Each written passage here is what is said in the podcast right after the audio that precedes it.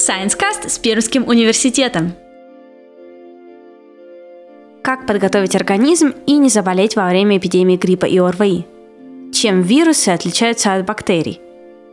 Сегодня о том, как лечить простуду и почему от нее до сих пор нет единого лекарства, расскажет Светлана Заморина, доктор биологических наук, профессор кафедры микробиологии и иммунологии.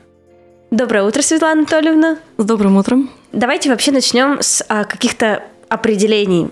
В чем отличие гриппа от ОРВИ? Вот Потому что некоторые люди это путают, и для некоторых людей да, это да, может быть чем-то похожим, одинаковым.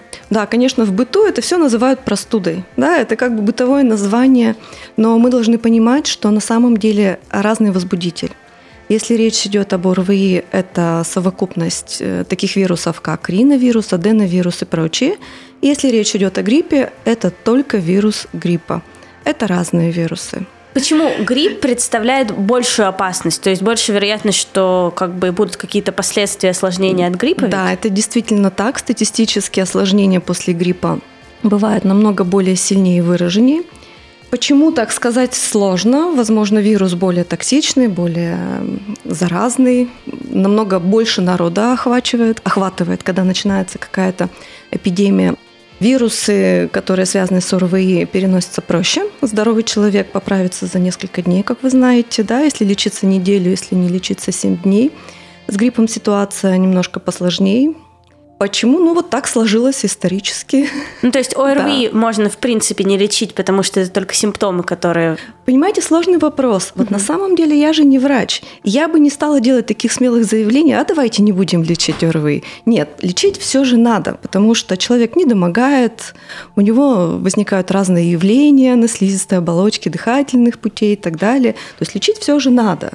И самый правильный путь обратиться к врачу и все-таки облегчить свое состояние. Не лечиться – это плохо. Лечиться по формам, по слухам – еще хуже. Действительно.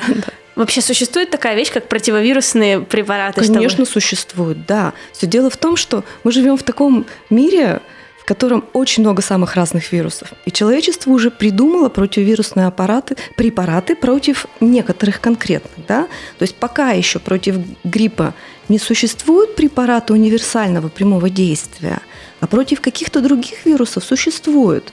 То есть было бы слишком а, смело говорить о том, что ничего не происходит и противовирусных средств нет. Нет, они есть. Вы, наверное, знаете, что, допустим, а, вирус иммунодефицита человека прямо лечат, да? То есть есть препараты, которые останавливают его синтез в организме человека. Человек становится незаразным, может вести абсолютно нормальный образ жизни. И там идет прям прогресс. То есть препараты появляются новые-новые, все с меньшими побочными эффектами и так далее. А на глазах произошел еще следующий прогресс. Появились препараты прямого действия против вируса гепатита С. И я надеюсь, что когда-нибудь появится универсальный препарат прямого действия и против вот тех вирусов, с которыми вынуждены бороться в быту. Вирус гриппа и вирус, который вызывает ОРВИ. То есть с ними сложнее бороться, потому что их много, да? Нет, потому что они более изменчивы, и мне еще кажется, что это связано с тем, где они живут в организме. Мы же хотим, чтобы это были таблетки, чтобы они попали в кровь, и понятно, что к каким-то частям организма попасть проще, каким-то сложнее. Вот когда речь идет об ОРВИ, это все-таки или о гриппе, да, это у нас слизистые дыхательных путей прежде всего. То есть мы пьем таблетку, но хотим, чтобы подействовало на слизистых. То есть, как вы понимаете, непростая идея, да? Которые надо воплотить. Возможно, именно и поэтому нет. Ну и, конечно, скорость их мутации, изменчивости, она просто выше. А почему каждый год появляется новый штамм гриппа? Чем это вызывается? Сказать, что он появляется из ниоткуда, нельзя. Он циркулирует среди людей на постоянной основе. Более того, речь идет не только о человеческих вирусах, но и о вирусах каких-то животных. Самый на слуху это свиной птичий грипп. Так получается, что человек контактирует с животными и может заразить их своими вирусами, они могут заразить его своими вирусами, а в свинье может случиться прямо комбо. То есть, когда встретится вирус человека, вирус свиньи, как-то так изменится, и здравствуй, новая волна, да, и новый вирус. И сказать, что новая волна нет. Просто в связи с э, климатическими условиями возникают благоприятные условия, и тот вирус, который тихонечко где-то блуждал, вдруг дает волну. Это и называем эпидемией. И вот это то, что происходит сейчас с китайским вирусом, просто какой-то новый вирус вдруг дал волну? Тут, знаете, какая история? Во-первых, это не вирус гриппа, да? Все уже знают, это что пневмония. это коронавирус, да, что он вызывает, да, пневмонию в определенных случаях. И насколько я знаю, на данный момент считается, что этот вирус изначально попал в человека из летучей мышки. Ну, там ее или скушали как-то неправильно, или с ней проконтактировали на рынке. Попал а, в человека и стал там прекрасно себя чувствовать, размножаться и переселяться в других людей, да, скажем так. То есть сейчас самые горячие сводки, как новости фронта, да, распространение коронавируса по миру. Прямо каждый день появляются какие-то новые точки, что он появился, ну, например, в Германии или в каких-то еще других точках. Но я бы не стала очень сильно паниковать. Но говорят, что если страна заявляет, что кто-то заболел, то это говорит о готовности страны участвовать в мировых обсуждениях. В какой-то степени да, но если брать математическую вероятность, то все-таки наш шанс заразиться вирусом гриппа выше, чем коронавирусом. Просто статистика. И на данный момент наблюдается какая-то излишняя паника, потому что вот сколько человек погибло по последним сводкам от коронавируса в Китае? Я, честно говоря, Я помню, что помню. 2% от болеющих. Да, ну это как бы немало на самом деле для инфекции. Например, в Америке только в эту эпидемию гриппа погибло около 2000 людей – но здесь как-то все молчат, все хорошо, как бы считается это естественно, ну, они всегда гибнут от гриппа примерно в таком количестве, но такой паники нету, да. А здесь вот прямо ведь паника. Паника скорее вызвана чем-то новым, чем-то... Да, да, и может быть слишком сильным акцентом в средствах массовой информации, потому что люди думают, на эту тему волнуются, а иногда не хватает знания, когда не хватает знаний, начинается паника, да. Как быстро можно изобрести новое лекарство? То есть вот появляется новый вирус и mm как быстро можно изобрести лекарство от него? Препараты против вирусов – это очень непростая история, потому что они делятся на несколько типов. Есть препараты прямого действия, которые прямо блокируют размножение вирусов. И здесь работа ведется, они есть. Более того, а, может быть, это не так активно рекламируется, но на самом деле есть препараты прямого действия и против вируса гриппа в том числе. Но они назначаются людям или пожилым, или ослабленным каким-то другим заболеваниями и так далее. Тем не менее, они есть. Например, терафлю и еще какой-то второй препарат. Ну, так я не медик, да, я не буду как бы их называть, рекламировать. Но все дело в том, что статистически они снижают заболеваемость всего на один день. То есть так бы мы болели 7 дней, а с препаратом мы будем болеть 6 дней. И поэтому их не назначают вот прямо так активно. Потому что, возможно, в этом нет особого смысла. Но мы должны понимать, что такие препараты все же есть. И еще есть препараты, которые как бы стимулируют нашу иммунную систему на борьбу с вирусами. Они не направлены напрямую против вирусов, но они стимулируют нашу иммунную систему на борьбу с ними. Так называемые индукторы интерферонов и интерфероны в чистом виде. Именно в отношении ОРВИ и гриппов такие препараты, как правило, не используются. Ну, потому что на большой группе исследований эффективность не была доказана. Но, тем не менее, они есть. То есть мы не должны жить в иллюзии, что ничего не решается, ничего нет. Нет, решается, препараты есть появляются. А можно ли как-то подготовить организм к болезни? Не а, хотелось давайте бы... будем готовить организм к здоровью. Да, не хотелось бы спрашивать глупый вопрос, продействуют ли витамины и добавки, но можно ли как-то подготовить организм? Ну, конечно же, вакцинация. Это самый очевидный способ, который может подготовить организм к встрече с новым вирусом. А во Всемирной организации здравоохранения есть целая структура, которая каждый год пытается вычислить именно те штаммы гриппа, которые придут нам с новой волной. И именно против этих антигенов разработать вакцины. И каждый год осенью нас всех активно призывают прививаться. В нашей стране, кстати, очень положительная статистика. За последние пять лет удалось снизить на 30% благодаря вакцинации заболеваемость а, гриппом. И теперь прямо реально меньше людей болеют благодаря вакцинации. Да? Я прививалась, например, в этом году. И я знаю, что в университете это развито. У нас прямо в личном кабинете призывают пойти. Можно это сделать бесплатно. А российской вакцины можно заплатить деньги, купить французскую вакцину. А сути дела это не меняет. Мы все равно, у нас будет иммунитет против того вируса, который к нам идет. И второе, да, витамины, там биологические активные добавки, это, конечно, прекрасно, но нет ничего лучше, чем здоровый образ жизни на постоянной основе то если вот мы сейчас вдруг экстренно начнем закаляться, употреблять огромные дозы витаминов, вряд ли это поможет вот именно сейчас. Здоровый образ жизни все-таки он ну, должен быть постоянно.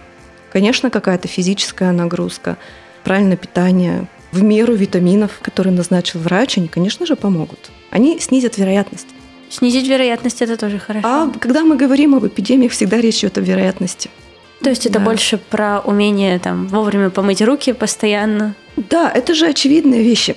То есть вирус распространяется воздушно-капельным путем. Он оседает вот даже на поручнях в транспорте, на каких-то поверхностях. Причем на гладких, например, лучше, потому что он с них лучше к нам на кожу перейдет, чем на шершавых, вплоть до такой подробности. И еще какая самая грязная вещь, как вы считаете, у нас в обиходе? Телефон, Конечно, да, да. Потому что руки мы моем, телефон помыть не так просто. И если взять с него бактериологический посев, я думаю, мы там увидим прямо всех. Всех микробов, с которыми можем встретиться в жизни. Вот Скорее поэтому всего. Надо учитывать и тоже его брызгать, протирать. Просто это тоже немаловажный фактор. И как часто его нужно протирать? О, условно? Господи. Ну так. Я думаю, это зависит от того, насколько часто вы пользуетесь, насколько часто вы моете свои руки, берете ли вы его в места прямо скопления людей, может быть, там в общественном транспорте любите там с ним повозиться, да. Ну, вот такие вещи надо учитывать. Просто помнить, что в жизни современного человека вот телефон – это прямо вот, да, источник. И вот мы все говорили про вирусы, а чем же отличаются, мне кажется, это такой важный вопрос, который ну, мало кто понимает, вирус от бактерий. Где О, вот Господи, это? да как же мало кто понимает. Целый биологический факультет у Ну, нас. нет, биологический факультет, возможно, понимает, но люди путают, они не представляют, что вызывает вирус, что вызывает бактерия. Вообще это несколько разные формы жизни. Вирус – это такое существо, для него даже понятие «жизнь» до сих пор обсуждается. Чтобы ему жить, э, ему нужен другое существо, другая клетка. Потому что, по сути дела, это просто генетический аппарат на ножках, которому, чтобы выжить, нужны другие клетки. Вообще цель его жизни – размножаться. Это основная жизненная задача – найти клетку, внедриться, размножиться. А бактерии – это отдельный мир. Бактерий есть много самых разных, чудесных, полезных, вредных и так далее. Это уже более независимое да, существо, скажем так, у которого есть свой генетический аппарат, своя жизнь, свои различия. Если мы говорим о человеке, об инфекциях, то почему грипп опасен? Потому что после того, как он внедряется на слизистые, он их как бы естественно, он повреждает, потому что в этот момент вирус начинает там размножаться. А на поврежденные слизистые прекрасно может заехать бактерия, поселиться, и это и будет бактериальное осложнение. Именно в этом случае назначают антибиотики. Антибиотики против вирусов не назначают, но назначают против бактериальных осложнений. Вот такая логика. Очень четко и очень важно объяснить эту мысль, что Да. антибиотики против вирусов не работают. Да, но работают против бактериальных осложнений. Без врача узнать, что у вас бактериальное осложнение или вирусная инфекция, крайне сложно. Все-таки нужен врач, чтобы он заглянул, посмотрел, опросил, потому что критериев очень много, чтобы установить диагноз и назначить антибиотики. Еще я знаю, что вот у врачей есть такая фраза хорошая, что бактерии заезжают в организм на вирусах. Она мне нравится, она очень образная. И она как раз говорит о том, что если мы подцепили какую-то вирусную инфекцию, не лечимся, бегаем на работу, продолжаем вести активный образ жизни, шансов, что к нам заселится еще и бактерия какая-нибудь хорошая, намного выше. Все-таки нужно лечь, полежать, не заражать остальных в этот момент, пить много жидкости, вызвать врача, ну и прочее, прочее. Есть еще один э, вопрос, может быть, немножко спорный. Россияне за то время, когда у нас идет эпидемия гриппа, оставляют в аптеках около 30 миллиардов рублей на так называемые иммуномодуляторы. Я специально посмотрела статистику. Вот я иммунолог, и я могу сказать, что ни одного практически из этих иммуномодуляторов нету клинически доказанной эффективности. Но есть очень активная, агрессивная реклама в средствах массовой информации. Я бы не хотела прямо называть эти препараты, я просто хочу призвать к тому, чтобы думать, прежде чем начинать употреблять иммуномодуляторы. Особенно внимательно отнестись к препаратам, которые являются гомеопатией, внимательно прочитать инструкцию. Потому что, например, Российская Академия наук гомеопатию не считает научным методом. Невзирая на это, препараты гомеопатические активно продаются в аптеках и иногда активно навязываются.